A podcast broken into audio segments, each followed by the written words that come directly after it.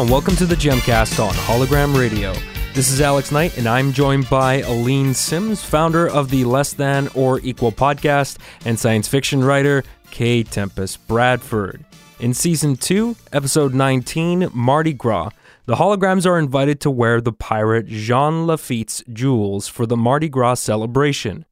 But could Lafitte's ghost be after them? Stay tuned for an action packed episode.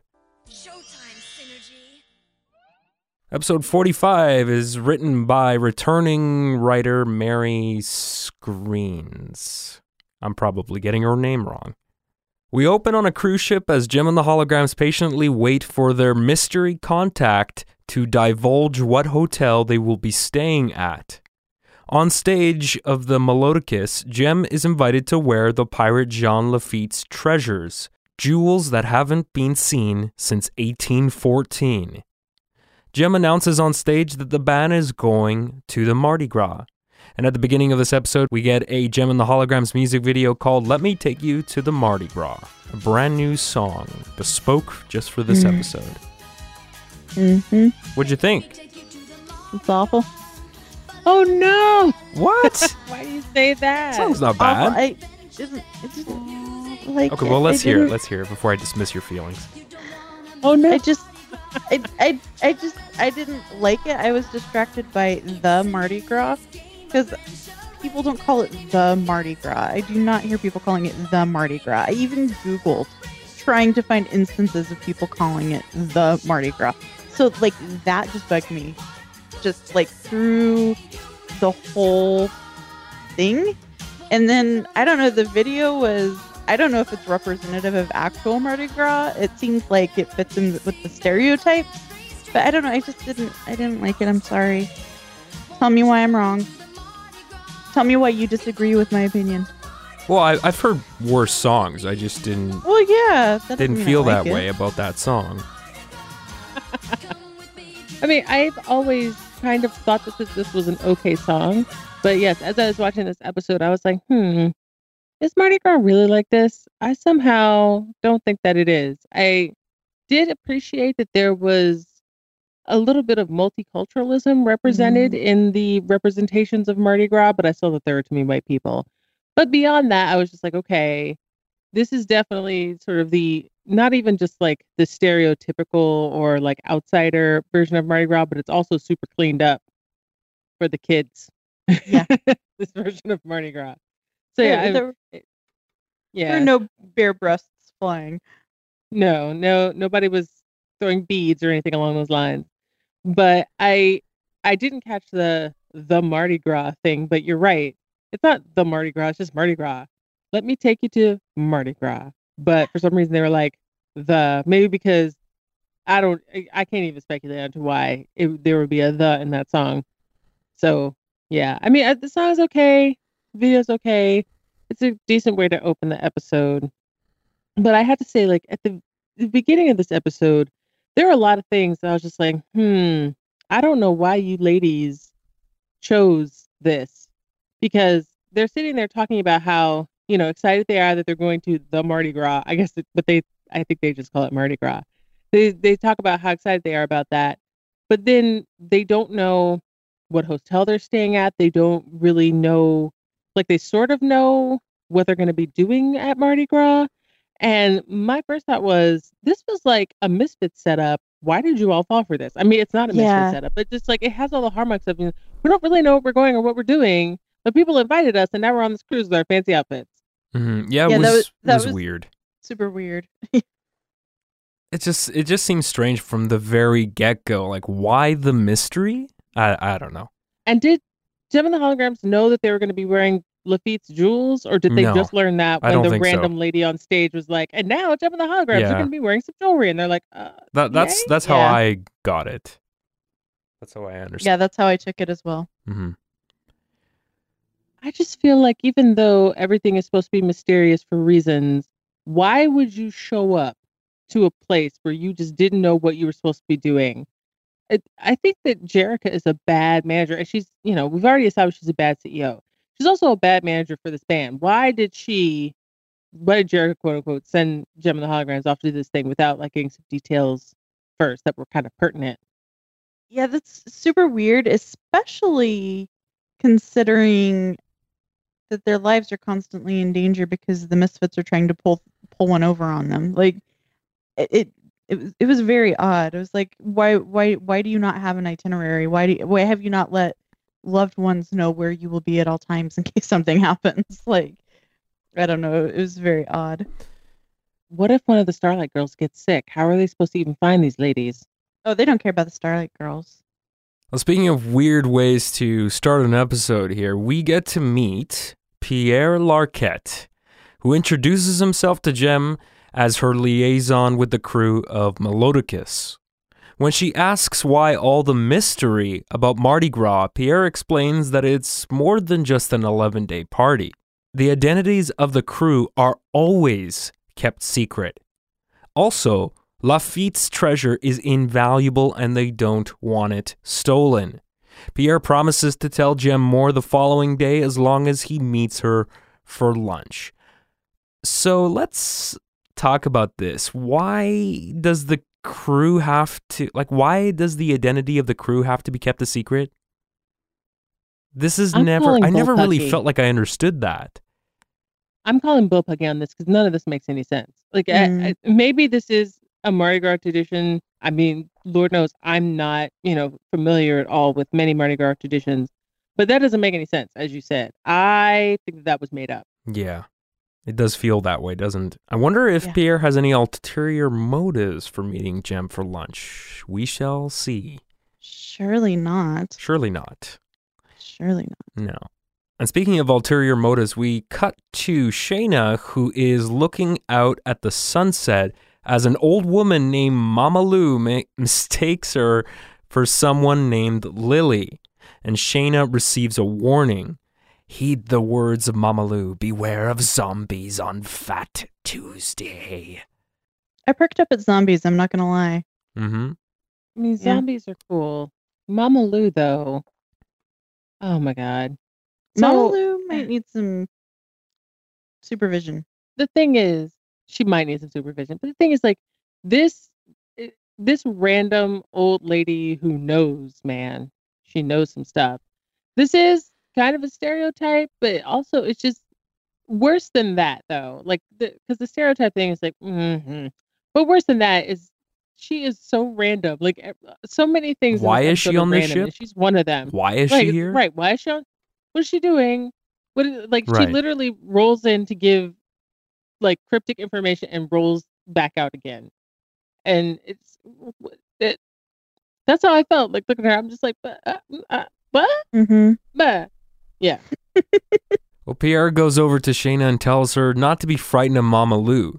He then notices that Shana bears an uncanny resemblance to the legendary Lily LaRose. And I wrote down this little conversation between the two of them because I thought it was important. But Pierre says Lily LaRose was a Bourbon Street chanteuse, a singer. Jean Lafitte was her greatest admirer, as I admire you, ma chérie. And Shana says, please don't. I there's someone else. His name is Anthony Julian. And Pierre says, insistently, So am I doomed then to a broken heart like poor Jean Lafitte? But I do not give up Yes. so easily. um, yes, give, you do. Give okay. up because she said no. She right. said no. No means no. No means no. no. And and it is worth pointing out that the reason why she says to him, "Please don't," is not because of what he's saying, but because he is literally all up on her. Like he is Mhm. immediately in all her personal space. He has his arm on her. He is touching her, and none of it is okay. I don't remember him being this gross when I watched this as a kid. But watching as an adult, I'm just like bad touch, bad touch, bad touch. He's Well, it gets worse, but this isn't the first time we've seen a character go after somebody in the band that was just wouldn't let it go. But yeah. uh, Usually they're yeah, after Jem, gross. though. Quite honestly, Right, that's right. Yeah. but yeah, it's just it it's also weird. And okay, so Shana is wearing this locket, right? Where she, you know, when she says there's someone else, his name is Anthony, and she literally shows a picture of him. And I'm like, okay, first of all, we've never seen this locket before. And second of all, it's an ugly locket, but whatever. Third of all, I have to wonder if Shana started wearing this locket for exactly this reason to keep dudes from trying to roll up on her all the Mhm. time. And and hey, you know, good on dudes for rolling up on Shana because she's great. But it's like we we've had many conversations actually kind of lately about the fact that it's really annoying that women have to when they get rolled up on by these men who are gross and in our personal space. And you have to say oh but i have a boyfriend. And they're like and sometimes they back off when you say oh but i have a boyfriend.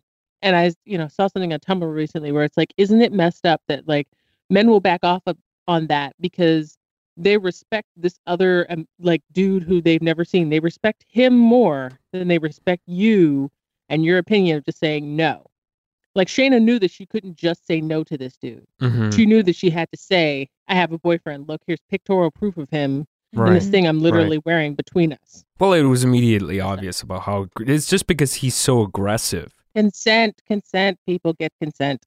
Mm-hmm. Yeah, it's like you know I hear stories about flight attendants who wear fake engagement rings so that people won't hit on them, and it's uh, yeah our our culture. It's been 20 years and our culture is still like this. It's kind of sad. The holograms arrive in New Orleans and are taken by horse and carriage to Maison Fleur, but first, they take a scenic detour up Bourbon Street. Meanwhile, the Misfits are in New Orleans and are jealous that the holograms are getting all of the publicity. Pizzazz promises her bandmates that come tomorrow night, they'll be the ones wearing Lafitte's jewels. They also brought along a hired zombie looking goon named Neko. So, do you think it's just a coincidence that the Misfits are in New Orleans at the exact same time, or did they somehow know that Jem and the Holograms were I doing think they this? went thing? to New Orleans just to have Mardi Gras fun. Mm. Yeah. Yeah, that's what I thought as well, but I So wanted the to get thing your is, opinion. okay, here's what's weird about everything that happens when the when the misfits are introduced. Um, first of all, they kind of act like it's a surprise that they're seeing Jem. Like Roxy's like, "Look who's here! It's Jem," be- because they see them rolling down the street in the handsome cab, right? But then Stormer says they're participating in the publicity stunt of the century, which is exactly what the lady on the ship said. And so I'm Mhm. like, did people know about this? And then I'm like, well, of course, because the whole point of a publicity stunt of the century is for everybody to know about it so they'll come to the thing. But then they were also like, but there are secrets. And so it's really weird. Like, I can't tell what's supposed to be a secret, what isn't supposed to be a secret, why Stormer is repeating lines from earlier in the episode, and what the Misfits, eh, and who knows why the Misfits are actually in New Orleans, but I'm, I'm assuming it's because they have somewhere to play as well. And they're hanging out with the Zomboys. They're just not hired thugs. I'll have you know, Alex. They're a band, or they own that hotel. I don't know was- actually which it is. It was on the banner. Jem and the holograms arrive at their hotel, Maison Fleur, but the lights are off. The carriage driver says that they must have blown a fuse again, but assures them that it will be fixed in time for the ball the following night. Jem knocks on the door and a man holding a candle answers. She explains that the crew of the Melodicus sent them, but Maurice is distracted by Shana and doesn't hear Jem's words. We hear a woman's voice coming from inside the hotel. Yvette commands Maurice to invite Jem and the holograms inside. Yvette apologizes on behalf of Maurice for being cranky as he's been upset about his friend Francois, who disappeared a week ago. Uh, and Yvette explains that it's nothing to worry about and says that it's the fir- it's not the first time that Francois has gone missing. That already This is should be a red flag that something weird yeah, is going on completely here. Weird. But okay. None of this makes any sense. Yvette looks at Shana and says that she is the reason why she picked the holograms to wear Lafitte's treasure. Shana is confused, but Yvette explains the legend of Jean Lafitte and Lily LaRose, who apparently was her great great grandmother. And also, Maison Fleur was the house that belonged to LaRose. So it's got quite the history. Yeah. Um, It's okay. haunted yes. house. Mm-hmm. That's just great. uh, let's explain the legend so people are reminded of it if in case they haven't seen this episode yet or at least if it's been a while jean lafitte loved lily larose but she couldn't return his affection as he was a slaver lily was a patriot so she let lafitte meet at maison fleur in secret with General Jackson to plan the Battle of New Orleans. Late one night, they came up from the river through the cemetery. Lafitte left a casket of jewels with Lily, making her promise to keep them until he returned, but he never returned. Oh returned. no. Oh well, he deserved it. Yvette shows Shana and the rest of the holograms the painting of Lily LaRose, who just so happens to look exactly like Shana. When I say exactly, I mean ex- with the exception of the period costume, the, the purple hair, the fro, Yeah. everything's there. And look, What are the this odds? is one of those times.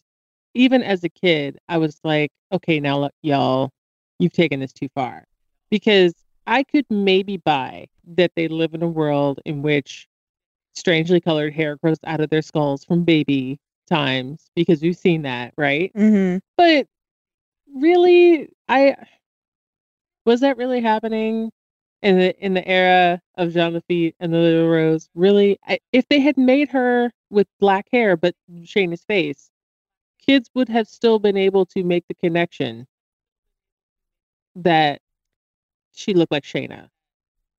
Yeah. Uh, I don't. I, just- yeah, I don't know.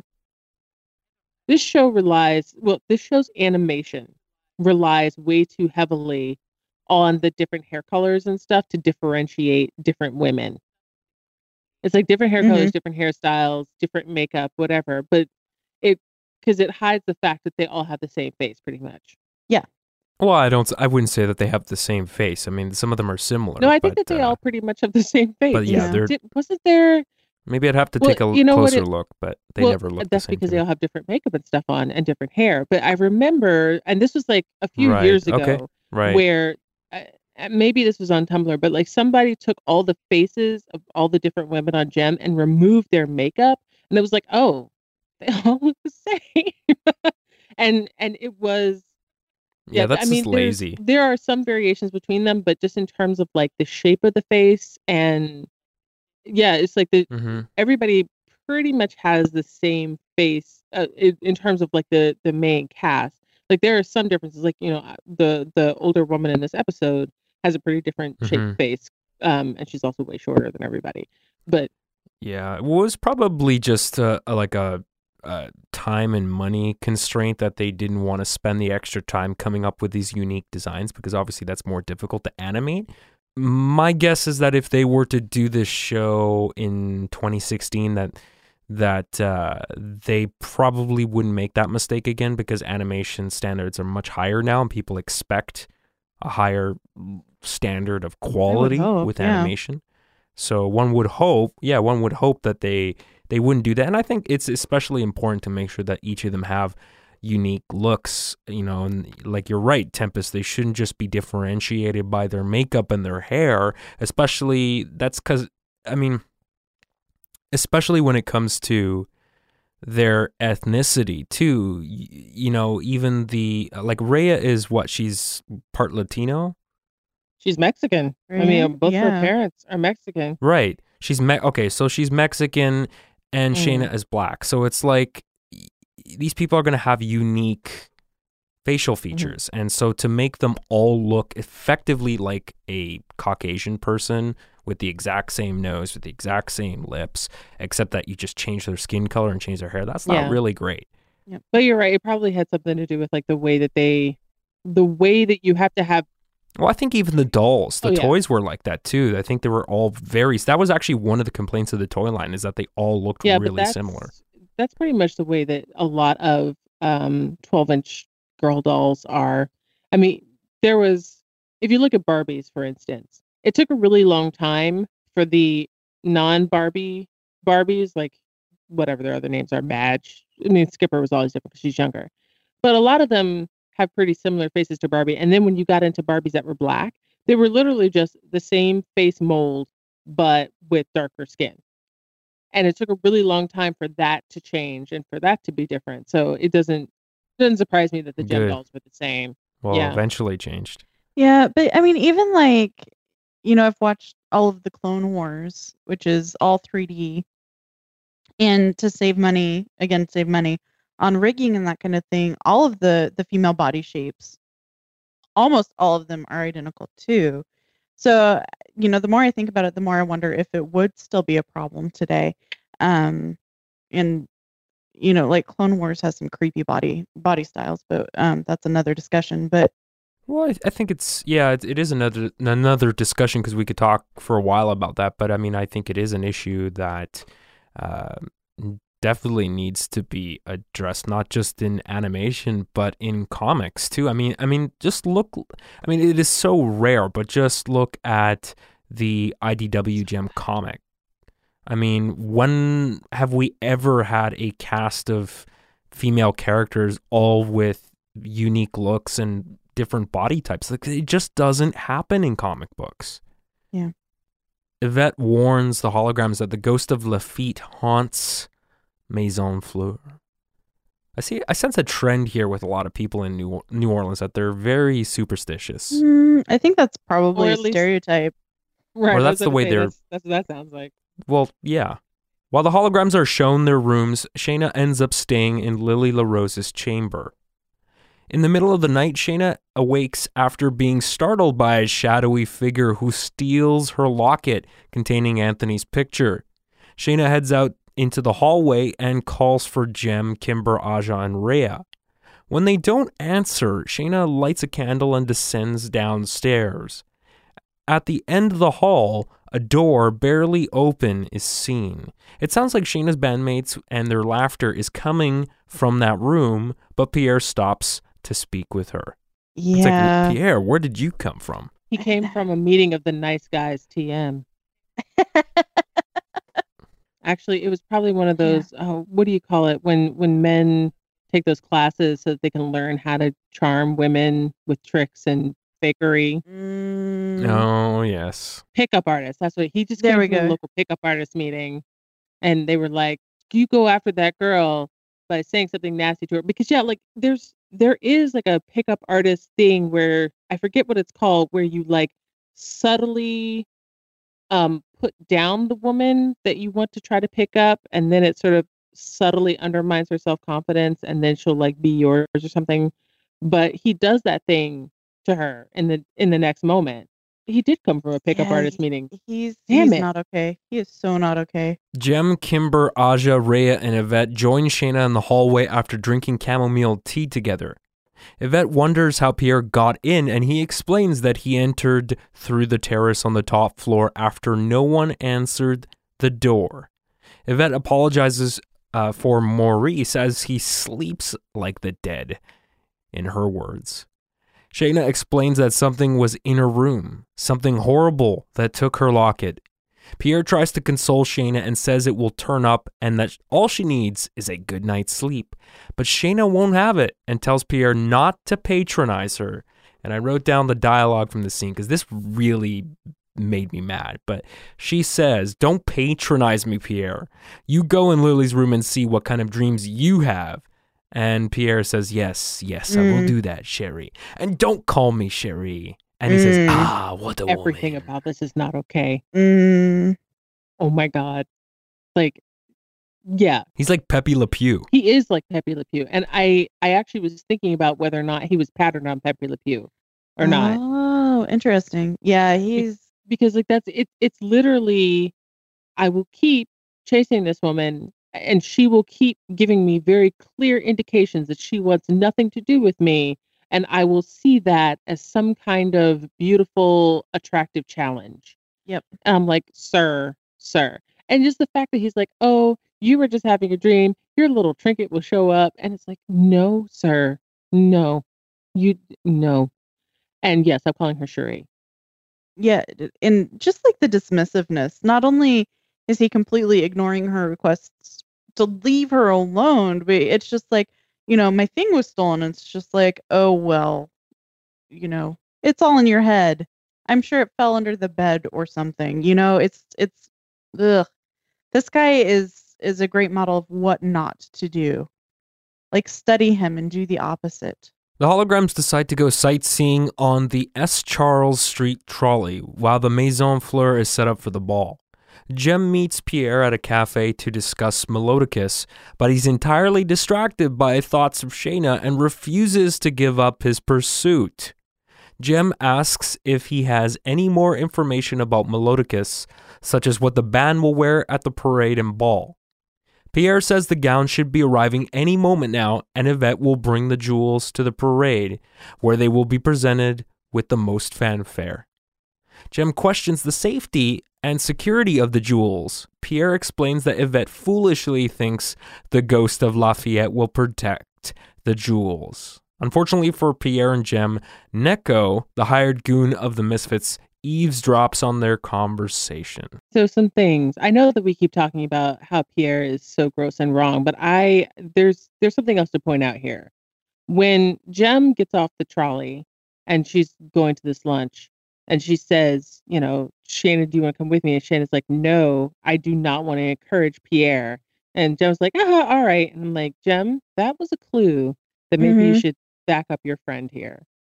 Uh, because when Pierre says, "Oh, is Shane not here?" Jem should have been like, "So listen, sir, I don't want to be rude, but you're gonna have to back off." Yeah, she actually says to exactly to Pierre, I quote, "Oh, Pierre, you're such a you're such a charmer."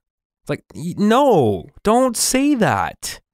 He's not charming. He's gross and slimy and won't give up. And you should be backing up your friend who's already in a relationship as and has made it very clear she wants nothing to do with him. Jem's an idiot. I'm sorry, she is. Yeah, she she's um no objections to that. yeah, she's she's I don't even know. I know, I know, exactly. On the trolley with Shana, Kimber, Aja, and Raya, Shana points out the strange old woman from the ship, Mama Lou. The trolley stops and the misfits get on board. And Stormer says, they don't seem glad to see us. Now, I'm not sure if she was sarcastic. I didn't sense the sarcasm. She genuinely seemed like she w- had no idea why they weren't pleased to see her. I don't know, but it was a bit odd. I thought it was sarcastic, but maybe I was reading into it. Have you noticed that Mama Lou is pretty much everywhere in this episode? Mm-hmm. Like she's on, she's suddenly on this trolley. Is she following them? It's a bit creepy. I think she's a magical Negro, and she just appeared. Well, they should have just called her a magical Negro then, I guess. Why even call her Mama Lou? Well, they can't be obvious about it. I mean, right. that would be racist. Do you think that she has supernatural powers, perhaps? Can she, She can- materialize? Yeah, well, she can see into the future. We know that because she warned Zane, Shana about zombies, and she even like knows to go talk to Shana. And then she's on this bus. She's probably on the bus to be like, you know, I just have to keep. I have to watch after these girls because they're all too dumb to wander around New Orleans by themselves. I'll just be here. And the zombies will get them. Yeah. I was actually surprised they didn't bring something like voodoo into it, like or you know, like Creole mysticism. Oh, I'm so glad censors they didn't. Right. Well, the censors probably wouldn't allow them to do that. I can imagine Yeah. them being like, "Let's do it," and the censors are like, "No, this is for kids." You know, yeah, that could be. I was thinking about this in the context of the fact that there's this Murder She Wrote episode about voodoo in New Orleans, and now I just I want to do a show where we examine the parallel themes in Jem and the Holograms and Murder She Wrote, but that's for a different time. I'd need a lot to watch a lot of Murder She Wrote. Okay, well, let's get to the music video here because as the Misfits have boarded the trolley, they have decided to sing a song, break out into song for everybody. And we get a song called Surprise, Surprise, which is a repeat song, but apparently it's cut a little short in this version. And that's good because this is not a great song. No. I didn't like this song when it was first on, and I like it less now. I think it needs a little more delay on Pizzazz's voice. I really don't think they put enough effects on there. Mm, maybe. Or maybe they could have just chosen a different song. Well, I mean, at least this song fits thematically with what's going on. Um, but still, it's not. It's not my favorite song. It never has been. This is. This doesn't make any better. And the fact that like during this song, the Misfits mess up everything and also cause the trolley to go really fast, and then like once again they're endangering everybody's lives for no good reason. And also, let's talk about something else. Why are all the people on this train dressed in strange outfits? I mean, I understand this is Mardi Gras.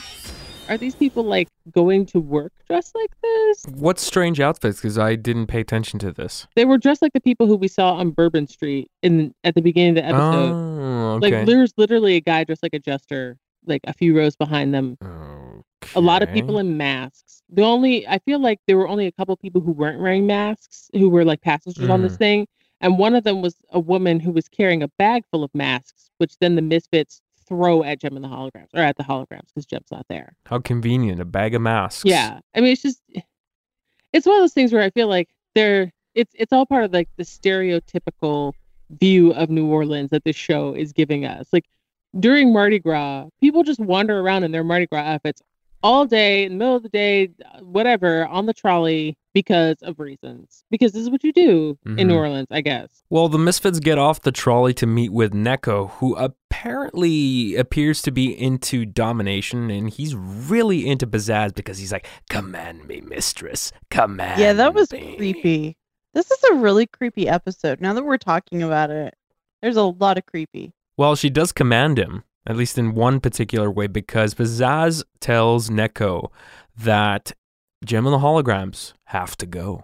They always And- do. eh, But yeah, but the way that she puts it, like especially in the context of what's going on, because he's he's one of the zomboys, right? And he's telling Pizzazz to command him, and clearly his shtick is death. And she's like, "Get rid of Jem and the holograms." And once again, it's like, are you giving people a command to kill Jem and the holograms? Because it's that's not out of the realm of possibility for this show. I don't think she cares. It doesn't seem like she does. I think the problem with Pizzazz is that she doesn't think ahead long term of the consequences. Like she'll just tell whoever she hires to do, you know, do whatever. I'm not truly convinced that death is what she intends. Because I, I just have this feeling that hypothetically, if Jem and the holograms were killed, that maybe she would kind of snap out of it and realize, oh, you know, I was just trying to have some fun. I was just trying to get them out of the way, but that's maybe there would be some remorse there.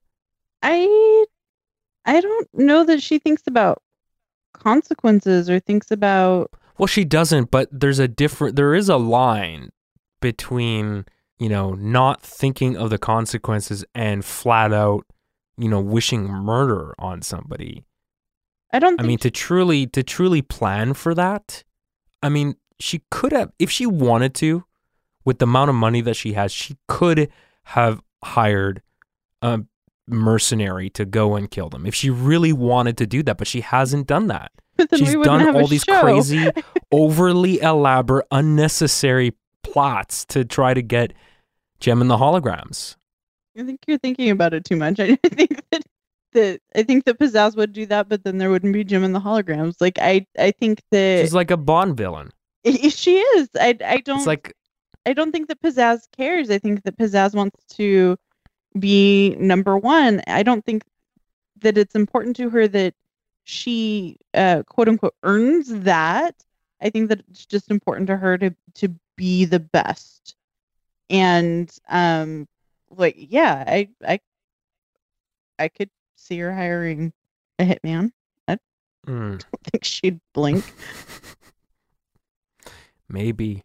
This is a It's not- question that we cannot truly answer unless we asked Christy Marx directly. I mean, it, it's not like she's ever shown remorse for anything. We've had a couple of moments of vulnerability surrounding like her relationship with her father, but for the most part, she just she just does what she thinks she needs to do to be at the top, and she doesn't, you know, she, she's not like, oh, in retrospect, in retrospect, maybe I shouldn't have used a bulldozer to try to run over people and crashed into a mansion. You know, like those those moments never happen. After a stern warning from Mama Lou, who tells Pizzazz and Neko that the ghost of Lafitte will protect the jewels, Pizzazz commands Neko and his goons to get rid of Jem and the holograms later in the night. At Maison Fleur, Jem arrives in a cab with Pierre, who asks her if Shana will dance with him at the ball. But Jem tells Pierre to ask Shana himself. Hey, and Jem, he's still not no. letting it up. He's still not Yeah. letting it up. Jem should have been like, she told you no, sir. She told you no. On multiple occasions, no, and back off. No. Yep. See, if this was Pizzazz, like if P- if Pierre was going after Pizzazz, she probably would have had no problem saying, you know, piss off because she's more blunt and straightforward. Jem speaks with Yvette about why she's taking a risk with having Lafitte's jewels leave the premises of Maison Fleur.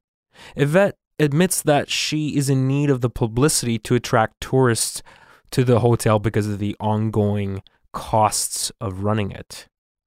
Jem heads to the library to change into her gown, but she accidentally, and I should add very clumsily, hits a switch and a secret passage opens, trapping her. Why? Okay. Why is her costume a fish costume? Why is she a fish? because that seems to be the theme for some horrendous reason. But I just want to roll back a little bit to this woman's reasons for putting these jewels out in the open where they might be stolen. And she's like, Well, I need publicity for my hotel. Lady, if your hotel wasn't crap, maybe Right. you wouldn't need publicity stunts to bring people to it. And that's not, like, it looks like a beautiful building, but you know, there's the whole thing about them blowing all the fuses all the time, which is bad Mhm. enough. But then they have a guy who greets you at the door who is the surliest MFer Jerk. Yeah. ever. He's a Like, dick. Right. Like he opened the door, he's like, Who are you? And they're like, Oh, we were sitting here. He's like, Ugh. And she's she has to yell at him, let them in the door. These are our guests. No. And then the fact that like somebody shows up, you know, late at night and he just can't be bothered to get up and let them in. And so I think that really the problem is, lady, that you run a shod, shoddy hotel and you don't Yeah. need publicity because more people showing up are just going to get angry because Maurice is the worst. Uh, I'm just gonna say on the record now that the the that mansion is not up to current electrical codes. Yeah. Well, in, in fact, the electrician's like, it's kind of hacked together. Like, this isn't a good thing. Okay. I promise not to use electricity on the second floor. No, that's not up to code. That's, you know, you're going to get your hotel license revoked or whatever that is.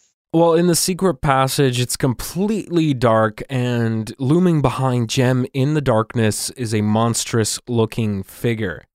When Jem asks Synergy to light her way, a disturbing noise is heard, and I wrote disturbing down because I can't even begin to imitate that sound, but it was it was bone chilling. Did it not sound strange to you?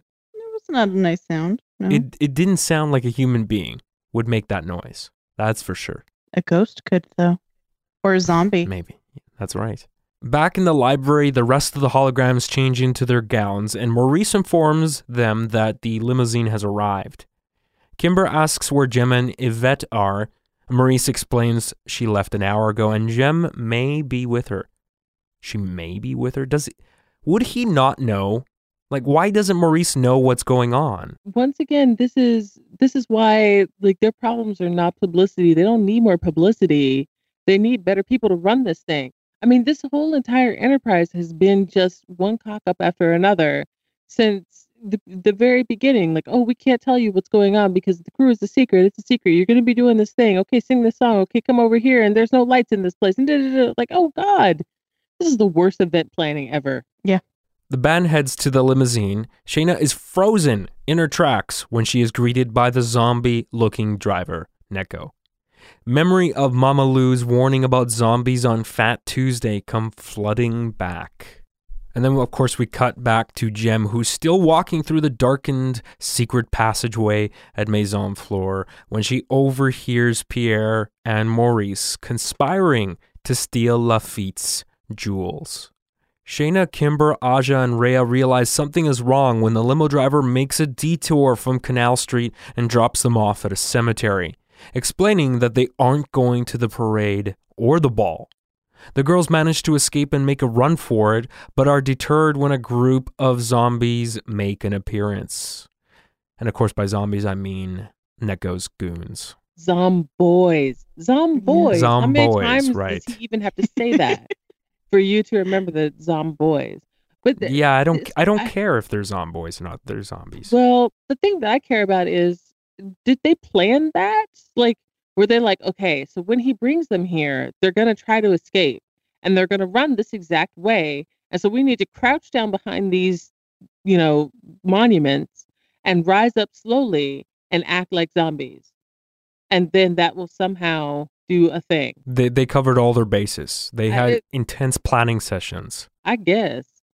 Rehearsals. Yeah. and they just happen to be hiding in the exact same in the exact spot where they happen to I mean out of all the places that they could have run to in that giant cemetery they're in the spot where they end up being I mean yeah come on at the parade event the press surrounds uh, Yvette anxious to get a look at Lafitte's treasure Yvette explains that she can't present the treasure until the holograms arrive and of course, the Misfits decide to take advantage of the moment and make their way to the stage, uh, walking on the shoulders of numerous journalists.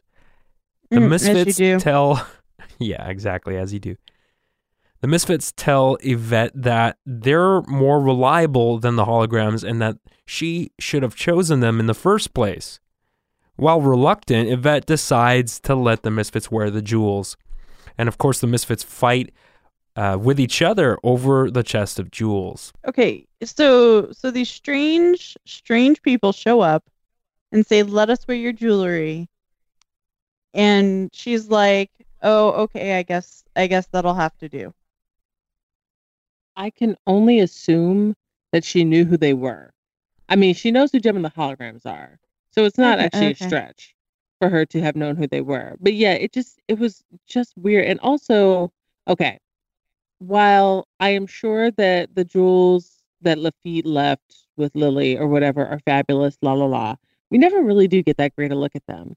But just to have like some random jewelry and a little chest and the misfits sort of reach in, like weren't they supposed to be presented? And I kind of feel like it would just be, you know, like four or five very expensive but tasteful or maybe even gaudy necklaces and not Mhm. just like random jewelry in a box that's not even being, you know, stored in such a way as to preserve them. I mean, it just this is all just it seems weird, but it is. He he was a pirate, right? So it's like a tre- a treasure chest. I I guess. I guess. It- no, it's silly. I mean, i- i- if you really wanted to preserve them, if we want to be nitpicky about it, yes, you would not just shove them into a box and leave them that way, right? Because they would wouldn't they get chipped and stuff like that from getting moved around? Tarnished and Exactly. You want to keep them in some some kind of glass case behind well, uh, a good security system. well, ideally, sure, but like not even that. Like velvet pouches, a separate one for everything, or you know, like you're talking about the jewels that are supposed to save your your little bed and breakfast thing, and are presumably worth a good chunk of change. So I don't know why you wouldn't sell them, but whatever. So, so you know, I, I don't she know. could It's- never sell them. ah sentimental slaver myths passed down in my family prevent me from selling the Scotty jewelry that's worth a lot of money. I don't know. It's yeah. Very odd. At the cemetery, Jem finally finds her way out of the passageway, creating a hologram of Lafitte to scare off Neko and his zomboys, which Good works. Now, uh, I need to stop for a second here because how far was this passageway from the mansion all the way to the cemetery? Why was this passageway there? Well, th- it actually makes sense. Uh, this is the one thing that does There's make one sense in this entire episode because the cemetery is right down the hill from the mansion, Oh, that's right. That's right. Right. and so it, and also just the fact that since this is a mansion that was built with like you know hidden passageways and whatever, it would make sense that one of those passageways would lead out of the mansion far enough away from the mansion so that if one had to escape, you know, it just in case Mm. pirates were like at the door. Yeah, yeah, yeah. um, yeah, and, yeah, that makes and sense. that is um you know they did say that they they used the house to meet in secret and that they came up from the cemetery so that's probably what they did they probably went into that door that Jem came out of in the cemetery to come up to the house That was the one thing in this episode that actually like ties back into what somebody said at the earlier thing, and it makes sense. Yeah, thanks for clarifying that. Jem explains to her bandmates that she overheard Maurice and Pierre conspiring to steal the jewels. They rush back to the night's event to warn Yvette. At the ball, Jem tries to explain to Yvette what has transpired, but Yvette brushes her off and pleads to help her stop the Misfits from singing. Has Yvette really heard the Misfits? Do you think? Does she Mm, know what they sound she like? has. They I guess. they're not Mardi Gras worthy. No. Yeah. And speaking of the Misfits, we see them telling the crowd that the press botched up things and that it was really the Misfits that were supposed to wear the jewels of Lafitte. And Jem and the holograms get on stage to sing Everybody Wears a Mask, which is a new song, and I like this song. I do too, because it's true. Everybody wears a It mask. is. It's true. Even Jem Hey, sometimes. sometimes I've heard. And there's a lot of interesting imagery in this video, although also some of it is Jem and the holograms running away from giant sized pizzazzes Yes. and through these strange corridors with masks you? all over them. But it also includes like scenes from the party and she's like pulling off the masks and then the red hood suddenly shows up and you're like, oh, it's the red hood. And or maybe that was Cobra Commander. I don't know. But it was all in the strange dreamscape of the video. But that it was pretty cool. Yeah, I like it. Yeah, I thought that uh, when the chorus picked up a bit, I'm like, oh, okay, this is this song's getting better and better. I was kind of worried at the beginning, but uh, overall, I thought this song was great. Well, as we get closer to the end of this episode, the Misfits, Maurice, and Pierre slip away from the ball after the holograms finish their performance. Jem and the holograms go after them, and we see the Misfits posing in front of a camera and the paintings of La Rose and Lafitte. Suddenly, the power goes out for a moment. When it comes back on, the jewels have vanished, and Jem blames Pierre for the heist. But as it turns out, Pierre is an undercover detective for Melodicus. Stormer claims something cold and clammy touched her. Yvette realizes she knows who stole the jewels. She opens the painting of Lafitte, and we see Francois, her monkey, who has stolen Shana's locket and the jewels. Mm-hmm. Francois is the last surviving ancestor of Lafitte's monkey. And of course, the Misfits are escorted out of Maison Fleur, and Jem apologizes to Pierre for assuming he was the thief.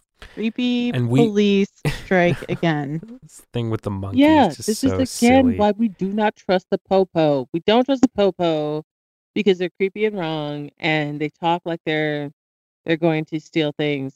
But yeah, like who trained this monkey? This monkey was clearly trained to take everybody's jewelry. Right. This and how did it know about the secret passage? It's a monkey. Of course, it knows about the secret passage.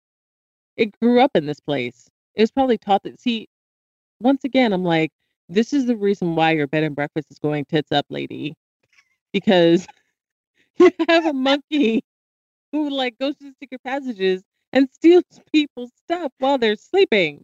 I wouldn't stay like that. Can you imagine the Yelp reviews? Like, charming New Orleans mansion really appreciated the little touches like the canopy beds and the pictures of purple haired lady on the wall. But have to say, the man who greeted us at the door was more than surly, and then all my jewelry was stolen by clammy hands in the night. One star will not stay again. Well, what did you think of the way this episode wraps with Yvette saying that, um, well, there there really is a ghost, and she says that the the spirit of unrequited love lingers on. Ugh. Creepy. That was a big cornball. well, Why big is this- cornball. episode so creepy. Uh, yeah, and also we skipped over the worst thing, which we we have to talk about. This is how okay, so they find the monkey, and then the misfits are squared away, and then Yvette is like, "Okay, put on these jewels," and then Pierre like goes over to Shana, and he's like, "Were I a monkey, I would steal you away from." And no, he says he says something like, "Were I a pirate, I would." steal your heart away from Anthony. And then he grabs Shana. Like first he grabs mm. her chin and makes her look at him. And then then he kisses her without consent. Why doesn't she do something though? She just like stood there. Why didn't she push him away? Well, because Shana is a kind woman most of the time. And so she didn't really just want to haul off and hit him in the face with her shoe, which is what I think warrant like that action warrants getting hit in the face with a shoe. Like that was mm-hmm. so messed up. And I actually remember that when I was a kid and I remember thinking, but he didn't ask her for that kiss. That's not okay. But you know, he really is like Pepe Le Pew. Because that's what Pepe Le Pew would do. And then when when Yvette says that the house is haunted by the the ghost of unrequited love or whatever, which is eye roll worthy. But then the ghosts come out of the paintings and they kiss, and I was like, gross. Didn't we already say that that dude was a slaver? Mhm. Why is she kissing him even as a ghost? I was really glad when this was over because it gave me less things to be angry about. Yeah, it it it uh um Not a great episode. Closing thoughts. I mean it wasn't Not as annoying as last week's, that's for sure. well in Train, train, train, train. I'm plain what? I don't I don't understand. Um I just no, I said train. plane in the air? Why are the tracks? I, I am so confused. It wasn't painful to watch like some episodes are, but it's painful if you start to think about it. So it's kind of more insidious in that way Yeah. for me. Yeah, because I mean, this plot, there are some things about it, you're just like, "Wha- uh, okay, why, whatever. But it, you know, it hangs together. It's it's a story that hangs together. And there were, uh, there was one good song, maybe one and a half. But yeah, like that whole thing with that Pierre dude, just none of that was okay. Uh, The Animal Services, the SPCA should have been called and taken that monkey away. I mean, first of all, monkeys should not be living in that mansion. Second of all, that is a horrible monkey. His little demon eyes in the dark. Take this Look, monkey away because you raised it poorly. review, Yelp you on the monkey himself. This monkey scared the crap out of me with his demon eyes and his giant teeth in the night. In his clammy hands. Two stars. Uh-huh. All right, why don't we end there? You've been listening to the Jemcast on Hologram Radio. I'm here with Aleen Simms as always. And if you haven't had a chance yet, you should really check out Aleen's podcast uh, called Less Than or Equal, which can be found on iTunes. And you can also go to relay.fm forward slash LTOE to check out the entire catalog of episodes. You can also find her writing at aleenmean.com. That's A L E E N M E A N dot com. And she can be found on Twitter, of course, at A L E E N. And uh, still does the app camp for girls stuff. Mm-hmm. And K Tempest Bradford, best place to check out all of the stuff that you do is, I believe, still at ktempestbradford.com. You'll find her writing there. You'll find links to her uh, video series on YouTube, and she can be found on Twitter, of course, at Tiny Tempest. And also check out her new podcast on Hologram Radio called The Right Gear if you're into interviews with interesting authors that you potentially haven't heard of and reviews about gear like pens and uh, laptops and any other geeky things that writers need to know about. Yep. Also, yesterday, and I guess it will still be yesterday technically when this podcast is posted, but yesterday was my birthday. Mm-hmm. Happy birthday to you. Yay, Happy birthday to you. Woohoo. And so I know all the people out there who listen to this podcast are like, Tempest, what should we get you for your birthday? And I would say, become my patron on Patreon. But beyond that, my the best birthday present you could give me is to share episodes of the Jemcast on Twitter and on Facebook and talk about why you love it. That's what would make my birthday the best. Aw. And that's awful nice of you to say. And as far as this show is concerned, you can show your support by going to patreon.com forward slash hologram radio and join the other people that have decided to so generously donate a few dollars a month. Uh, that is one of the best ways to support our ongoing operational costs that need to be covered, as well as fund new podcast ideas that we want to launch. And you can also go to hologramradio.org forward slash sponsors and shop at Amazon through our Amazon links. We have links for Amazon UK, USA, and Canada. And since there's no additional work needed on your part, why not buy all that stuff that you would normally were planning to buy from your wish list?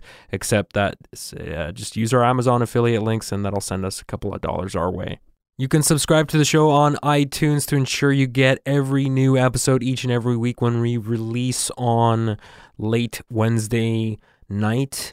And also, while you're in iTunes, why not? Uh, why not give us a rating? You can drop a comment or a five star rating. And if you do, we will give you a shout out on the podcast. And speaking of reviews, thank you very much to the last person who left us a review by Jessica Ferris, uh, her handle on the iTunes store is Bell Emoji Heart the Beast. And she said, This is a great podcast.